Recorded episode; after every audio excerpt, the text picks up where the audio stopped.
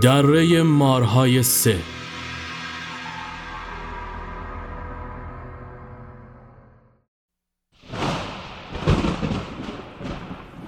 باران روی شیروانی سفالی زرد گرفته بود. درختان تازه شکوفه زده بودند. داخل قبرستان ازدهام عجیبی برپا بود. جمعیت سیاه پوش به ردیف ایستاده و پارچه سیاه را روی کپه خاک انداختند. خسرو روی پارچه دراز کشید. چندین نفر زیر کتفایش را گرفتند اما بیفایده بود. نره می‌زد و اشک میریخت و سوگواری تازه عروسش را به جا می آورد. همانطور که خاکها را توی مشتش چنگ می‌زد و نال سر می‌داد ناگهان کسی نزدیک شد و روبرویش ایستاد. چشمانش روی کفش های چرمی مرد سر خورد. برایش آشنا بود. سر بلند کرد. مرد کلاه شاپویی به سر داشت. در حالی که صدایش میلرزید بغزالود گفت اوزبرام اوزبرام شما زنده ای؟ برای چند ثانیه همه چیز را فراموش کرد که گویی دوباره به خود آمد. حق کنان توی سرش کوبید. ایدی خاک بر سرم شد. ابرام باد توی گلو انداخت. پاشو پسر پاشو مرد که گریه نمی‌کنه. خسرو با آستین اشکایش را پاک کرد. نامرد روزگارم اوستا. بدون این زن هیچی نیستم. ابرام زیر بغلش را گرفت. پاشو بهت میگم. اولا تسلیت دوما غم واسه مرده. نالوتی نیستی که زیرش بزایی. خودتو جمع جور کن پسر. خسرو دستش را دور گردن او انداخت. آخه اوستا نمی‌دونی چی می‌کشم. خدا بیامرزتش. روحش شاد. تازه شدی مثل خودم. خسرو حقق کنان. آخه اون که نمرده بود. ابرام تبسمی کرد واسه من مرده. گوش بگیر پسر ببین چی میگم زنی که مردشو بی حرمت کنه فاتحش خونده است. حالیته خسرو زانو زد. خاک بر سر شدم اوستا غروب از راه رسید. چای را از استکان داخل نلبکی ریخ و یک حپ قند داخلش انداخت. سپس نگاهی به خسرو کرد. بهتری؟ من دیگه خوب بشو نیستم اوستا. خسرو مرد. ابرام با عصبانیت بهش پرید. می‌زنم تو گوشتا. زبون تو گاز بگیر. خدا وقتی غمی میده صبرشم میرسونه. صبور باش پسر. هر کی قسمتی داره دیگه. خسرو آوازی محلی راجب فراق خواند. تکیه بر دیوار کردم خاک بر فرقم نشست. خاک بر فرقش. ابرام برای دلداری دستی به شانه زد از دورووریا شنفتم که چی به سرش اومد. نگران نباش انتقامشو می‌گیریم. خسرو که انگار خونی تازه به رگهایش تزریق شده باشد گوشهایش تیز شد. گیرش بیارم تیکه تیکش می‌کنم. ابرام نفس عمیقی کشید. میاری؟ اوستا زبونم لال خیال برم داشت که مردی. چی شد اصلا؟ چه بلایی سرت اومد؟ ابرام بمیر نیست. به قول اون دیاکل بود تو فیلم چی چی بود؟ کروات؟ خسرو دماغش را بالا کشید. پاپیون اوستا آره همون. من هنوز زندم اوستا اون ماره رو چجوری میشه پیداش کرد؟ ببین پسر پیدا کردن خود خود اون کوفتی که سوزن تو انبار کاهه. ما باید بزنیم به ریشش یعنی چی؟ یعنی اینکه بریم سر وقت اصل کاریشون شاهشون. اوسا می‌خوای بریم مارگیری دنبال همدستی؟ چرا علکی انتقامو بهونه می‌کنی؟ ابرام ابرو در هم کشید. داخه ازاداری دلم هم نمیاد سرکوفته بزنم. ولی آخه هنچوچک ابرامی دست به جنبونه صد تا بردست دارشو گرفتن. خیالات برات داشته که چی؟ ببین من حرمت عزاداری تو دارم که گلاب برود. بزن اوستا شما هم بزن. ابرام از جا بلند شد. من میگم باید بزنیم به ریشه چون این قسمار فقط کارش نیش زدن و تلف کردن آدمه. یه خوی شیطانی داره که نگو و نپرس. من می‌دونم گندشون کجاست. دست بذار تو دست استاد ببرم بالا سرش تو از ریشه بکشیمشون بیرون. اسم اون تفری چی بود؟ خسرو که انگار دوباره یادش افتاده باشد زد زیر گریه. عشق نفس همه چیزم ابرام. ابرام که کلافه شده بود خیره نگاهش کرد. حالا هرچی اون بنده خدا که قربانی شد. نباید بذاریم بند خداهای دیگه هم این بلا سرشون بیاد. این قسمار خیلی کینه یه خسرو. خسرو سر بلند کرد. باشه استاد تا سور اسرافیلش باده. یک هفته بعد. سوار بر وانت به سمت کویری در یز راهی شدند. خسرو فلاسک چای را داخل لیوان خالی کرد و به دست ابرام داد. اوسا بد روزگاریه. ابرام چای را هرد کشید. لبسوزه و قندش کو. خسرو نفس عمیقی کشید. تلخ بخور اوسا که به تلخی روزگار خو کنی. آه تو که تا دیروز تاتی تاتی قرم قاطی بودی. حالا زبون وا کردی واسه خسرو بی‌حوصله گفت هی بابا اوسا از بعد اون خدا بیامرز دیگه دنیا واسم جور دیگه است. ابرام یک قلوپ دیگر از چای خورد. شدی عین اون روزا که من از منیر جدا شدم. خسرو زیر چشمی نگاهش کرد. اوسا مگه اون نرفت؟ من و اون نداشتیم که. اصلش زن و شوهر بودیم. ناگهان ماشین توی چاله افتاد و چای داغ از لیوان روی پاهایش ریخت. نعره زنان پایش را روی پدال ترمز فشرد و خسرو دستانش را روی داشبورد گذاشت. اوسا به کشتنمون ندی؟ ابرام ناله کنان. آه چیه؟ دل کنده بودی که از دنیا. تهش اینه راهی میشه پیش آبجی تازه درگذشتمون اسمش چی بود؟ خسرو زد زیر گریه. خیلی خب بابا ما سوختیم. تو چته؟ چشمانش را تیز کرد روی تابلویی که چند مدان طرفتر قرار داشت. خب انگار نزدیک شدیم. هوا رو به تاریکی می‌رفت. صدای جیرجیرک ها تنین انداز شده بود. به بیابان رسیده بودند و لاستیک ماشین توی ماسه گیر کرده بود. ابرام لگدی به چرخ جلو زد. ناکس یا جوش میاره یا گیر می‌کنه. این هم دیگه نازدار شده واسه ما. خسرو دلسوزانه نگاهش کرد. قربونت. آفروت نیست که. ابرام چپ چپ نگاهش کرد. به پرون کوله رو بیار پیاده میریم. خسرو با نگرانی گفت اوسا داره تاریک میشه گم و گور نشیم یه وقت. اوسا داره تاریک میشه گم و گور نشیم. یه وقت وسط بیابون از تشنگی و گشنگی میمیریم ها. ابرام عصبانی شد. ببین اون چیه تنت؟ خسرو نگاهی به خود کرد. پیرهن. سیاهی ازاست درسته؟ بله اوسا. خیلی خوب. می‌خوام بدونم شما الان باید فکر این چیزا باشی؟ خسرو دوباره اشکالود شد. اوسا دست خودم نیست. هنوز باورش نکردم. ابرام سر تکان داد. پدر عاشقی بسوزه که همش منجلابه تازه شدی مثل اون موقع من و منیر. خسرو دوباره تکرار کرد. اوسا آخه اون که هست. هر وقت نیت کنی می‌تونی ببینیش. ولو از راه دور من فلک زده چی؟ ابرام بی توجه به پیاده روی در بیابان ادامه داد یک ساعت بعد به بالای تپه ماسه‌ای رسیدن خاک ها مانند گردبادی دور هم پیچیدن خسرو با دست به آن اشاره کرد اوسا طوفان شن ابرام دستپاچه کوله بارش را زمین انداخت و به سمت تخت سنگی که کمی آن طرف در قرار داشت رفتند. طوفان زوزه کشان از میانشان گذشت. تمام تنشان را ماسه پوشاند. دقایقی بعد سکوت به دل بیابان بازگشت. خودشان را تکاندند و به مسیر ادامه دادند. هوا کاملا تاریک شده بود. اما در فاصله ای نه چندان دور شعله آتش نشان از جایی که دنبالش آمده بودن می‌داد. بادیه نشینان با چادرهای رنگی مثل قبیله‌ای کنار آتش نشسته بودند و سرود می‌خواندند. با دیدن خسرو و ابرام از جا بلند شدند و خوش آمد گفتند. زبان خاصی داشتند که خیلی قابل فهم نبود. پیرمردی چپاق به دست به دختری که کنارش نشسته بود اشاره کرد. دخترک به سمتشان آمد. سلام خوش اومدید شما همون آقای مارگیری هستید که رمزون معرفی کرده؟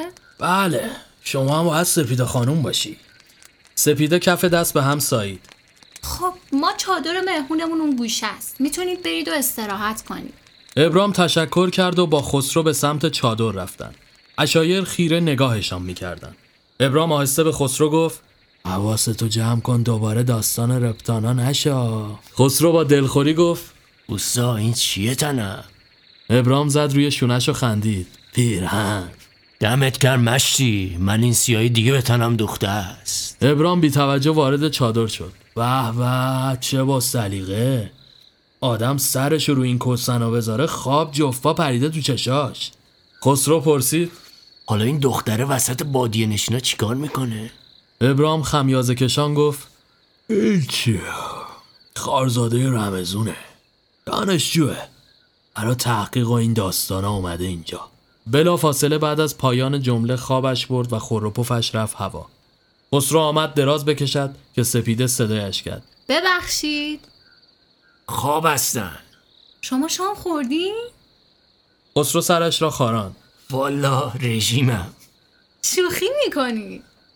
نه دیگه زحمت نمیدی. اوا چه زحمتی؟ میگن اشایر به مهمون نوازی شهرن. میگن براتون غذا بیارن. سپس دور شد. خسرو احساس عجیبی داشت. بین دلبستگی و عذاب وجدان گرفتار شده بود. زیر لب گفت لعنت به شیطون چه چشایی داشت. چشمانش گرم شده بود که مرد تفنگداری همراه دو تن دیگر که سینی غذا به دست داشتن جلوی چادر نمایان شدند. خسرو تشکر کنان سینی را گرفت و رو به ابراهیم صدا زد. ابراهیم این پهلو آن پهلو می‌شد اما بیدار نه. مردها دور شدند. خسرو با دست مشغول خوردن غذایش شد. ابراهیم هم که خواب هفت پادشاه را می‌دید تم به بیداری نداد. صبح فردا از راه رسید. اشایر برای نماز صبح بیدار شده و به صف ایستاده بودند. از صدایشان خسرو بیدار شد. از چادر بیرون زد و نگاهی به دل دشت پهناور انداخت. به سمت چاه آبی که کمی آن طرف در قرار داشت رفت. مشغول بالا کشیدن آب از چاه شده بود که ناگهان سپیده کنارش ظاهر شد. چه زود بیدار شدید؟ خسرو تناب را ول کرد و سطل دوباره به ته چاه افتاد. سپیده خندید. ای وای ببخشید ترسیدید؟ انتظارشو نداشتم آخه بگم صبونتون رو براتون بیارن؟ خجالت میدی دوباره مشغول بالا کشیدن سطل شد. همین که سپیده آمد دور بشه خسرو گفت ببخشید شما می‌دونید لونه این افعی دو سری که اومدیم دنبالش کجاست دقیقا؟ سپیده با تعجب نگاهش کرد. افعی دو سر؟ فکر نکنم این طرفا باشه خسرو ماتش برد. سپیده که کنجکاف شده بود پرسید مگه شما برای گرفتن کبرای شاخدار نیومدید؟ خسرو رنگ از رخسارش پرید و از شدت عصبانیت میلرزید. بلند صدا زد. اوس ابرام اوس ابرام. ابرام حراسان از خواب پرید. چته خسرو وارد چادر شد. اوس ابرام خیلی نامردی این رسمش نبود. ابرام در حالی که با دست چشمانش را میمالید گفت رم کردی سر صبحی؟ مشتی تو که حال منو دیدی. این همه راه منو کشوندی انتقام انتقام بعد گندش در میاد که اصلا داستان افعی دو سر مالیده است. شلوغش نکن. من خواستم هوا عوض شه بعدشم کبرای شاخدارم همون بلا گرفته است. به قولی خر همون خره. پالانش عوض شده. خسرو کوله پشتیش را برداشت. من میرم. عجب زمونه ای شده. کلی بازی در نیار جلو اینا زشته. بالاخره که چی؟ تا کی می‌خوای سیاه پوش بشینی اشک بریزی؟ پسر باید برگردی به زندگی. یه مارگیر همیشه تنهاست. جونشو می‌گیره کف دستش پشت می‌کنه به زندگی. تو که جیگر داری جنم داری تو دیگه چرا؟ دل نازک شدی خسرو. دل نازک بودن بهتر از دقل کاریه ابرام با چشمانی گرد شده از جا پرید و دنبالش کرد. خسرو هم پا به فرار گذاشت. اشایر به میانشان آمدند. سعی کردند پادرمیانی کنند. ابرام در حالی که دو نفر گرفته بودندش هوار زد. داخل نالوتی دو روز دیگه نمی‌خوای یه سنگ درست درمون بذاری رو خاکش؟ اسکنت می‌خواد یا نه؟ تا کی می‌خوای کجدار و مریض زندگی کنی؟ باید یه تکونی به زندگی بدی یا نه؟ الان وقتش خسرو. این کبرا نادره. اگه بتونیم به تورش بندازیم ها بستیم خودمونو. خسرو که به نظر تحت تاثیر قرار گرفته بود تنها گوش می‌داد. ابرام پیروزمندانه ادامه داد. جای این ننه من غریبم بازی ها بیا بشین دو تا چارتا کنیم که این سری دیگه بزنیم تو خال من تاوتوشو در آوردم یه قاری از این طرفا که این سپیده خانوم بلده اینجور که گفتن اونجا باید باشه غروب از راه رسید. همه گرد آتش نشسته بودند. سپیده چند سیب زمینی داخل شعله های آتش انداخت. آقا ابراهیم فردا صبح علت حرکت می‌کنیم دیگه. ابرام چپ چپ نگاهش کرد. شما کجا؟ اوا مثل اینکه من اومدم اینجا واسه تحقیقا. ابرام لب پیچان. ببین آبجی درس و مخش جای خود. این قسم کارا بچه بازی نیست که. خود قاره یه طرف در افتادن با مار و اغربم یه طرف. خدایی نکرده زبون این خسرو لال. بلایی سر شما بیاد من چی جواب رمزونو بدم؟ سپیده از جا بلند شد. نیازی نیست شما جواب کسی رو بدی. دور زمونه عوض شده آقا ابرام. من میام با مسئولیت خودم و یعنی که کنسله ابرام اخماشو در هم کشید. من نمی‌دونم این چیه که شما جوونا تا کم میارید میگید زمونه عوض شده. والا از زمان ننه هوا و بابا آدم تا همین نقطه ته ته تهش آدمیزاد بوده و همین چیزایی که الان هست. فقط شکل و شمایلش عوض شده. بعد میگم خسرو. خسرو که خیره به شعله های آتش بود بدون اینکه نگاهش را برگرداند گفت اوستا بذار بیاد. آدم یه بار بیشتر که زندگی نمی‌کنه. دهان ابراهیم باز ماند. سپیده با خوشحالی از جا پرید. آفرین آقا خسرو. به شما میگن یه مرد واقعی. ابرام نفس عمیقی کشید و سر تکان داد. شب از راه رسید. ستاره ها در دل آسمان نزدیک و درخشان سوسو می زدن و فضای تماشایی رو ایجاد می کردن. صدای خروپف های ابرام چادر را پر کرده بود. خسرو خیره به آسمان در خیالات خودش قوتور بود که ناگهان صدایی او را به خود آورد. گوش تیز کرد. از جا بلند شد و به دنبال منبع صدا راه افتاد. به سمت چاه رفت. صدا از داخل آنجا می آمد. دور و اطراف را نگاه انداخت. آتش خاکستر شده و تاریکی همه جا را گرفته بود. همه در چادرهایشان به خواب رفته بودند. سرش را داخل چاه برد. صدا چیزی را پچپچوار نامفهوم می گفت. ناگهان چیزی از داخل چاه در یک چشم برهم زدن بالا آمد و سر خسرو را گرفت و با خود به ته چاه کشید. صدای فریادش دیواره های چاه را لرزاند. آنقدر تاریک بود که چیزی دیده نمی‌شد. جز صدای گرمپ گرمپ سمی که با سرعتی عجیب دایره وار دورش به دیواره می‌خورد و میچرخید. در نهایت داخل آب عمیق چاه افتاد. قلبش به شدت میتپید. زیر لب تونتون بسم الله می‌گفت. از سر در چاه صدای اشایر که بیدار و پریشان آنجا حاضر شده بودند به گوش می‌رسید. چشمش چیزی را نمی‌دید. یکی از تفنگداران اشایر سراسیمه مشعل آتشینی در دهانه چاه گرفت اما نورش به انتها نمی‌رسید. خسرو نگاهش به شعله اندک آن مانده بود. صدای سپیده به گوش رسید. آقا خسرو حالتون خوبه؟ ما براتون مشعل میندازیم پایین. مشعل مثل گلوله آتشین با سرعت به سمتش آمد. دستش را بلند کرد و آن را گرفت. همزمان با در دست گرفتنش چهره کریه اجنه نمایان شد. دستش لرزید و مشعل داخل آب افتاد. صدای فریاد ابرام از دهانه چاه به گوش رسید. اجنه به سمتش هجوم بود و ناگهان چیزی به رویش با صدایی بلند افتاد و داخل آب فرو رفت. مرد تفنگدار مشعل را شلور ساخت و بالا گرفت. اثری از اجنه نبود. تنها چهره رنگ پریده خسرو نمایان شد. از بالا برایشان تناب انداختند. تناب را دور خسرو پیچید و آن را بالا فرستاد. هیاهو برپا شده بود. چند متر بالا رفته و در میانه چاه بود که اجنه را پشت سر مرد دید. خسرو بلند نعره زد. اما قبل از اینکه مرد سر برگرداند اجنه او را گرفت و با خود به داخل آب کشید. خسرو وحشت زده دست و پا می‌زد. همین امر باعث شد مدام به دیواره چاه بخورد. در نهایت او را بالا کشیدند. همین که به دهانه رسید ابرام محکم او را آغوش کشید و در آغوشش از هوش رفت. یکی از زنهای اشایر در گوش سپیده تونتون پچ پچ می‌کرد. سپیده گفت نجنه نگهبان گنجه. خیال کرده شما واسه گنج اومدیم ابرام چشمانش از حدقه بیرون زده بود. مگه گنج داره اینجا؟ سپیده با کلافگی ادامه داد. میگن از قدیم می‌گفتن ته این چاه گنجه اما هر کی بره و بخواد اونو برداره مرد از ما سرش رو از تنش جدا می‌کنه. بابا ما که از اولش هم گفتیم دنبال کبرای شاخ داریم. سپیده سرش را پایین انداخت. آه چی شد؟ چه لالمونی گرفتی؟ بگو چی میگه خب؟ آقا ابرام اون ماری که شما دنبالشی نگهبان همون گنجه اکه اینجا چقدر نگهبان داره؟ پس قضیه قار چیه؟ ته این چاه یه راه زیرزمینیه که قدیما توی جنگا راه فرار بوده این حد فاصل چاه تا قاریه که قراره بریم یعنی میگین این چاه نزدیکتره؟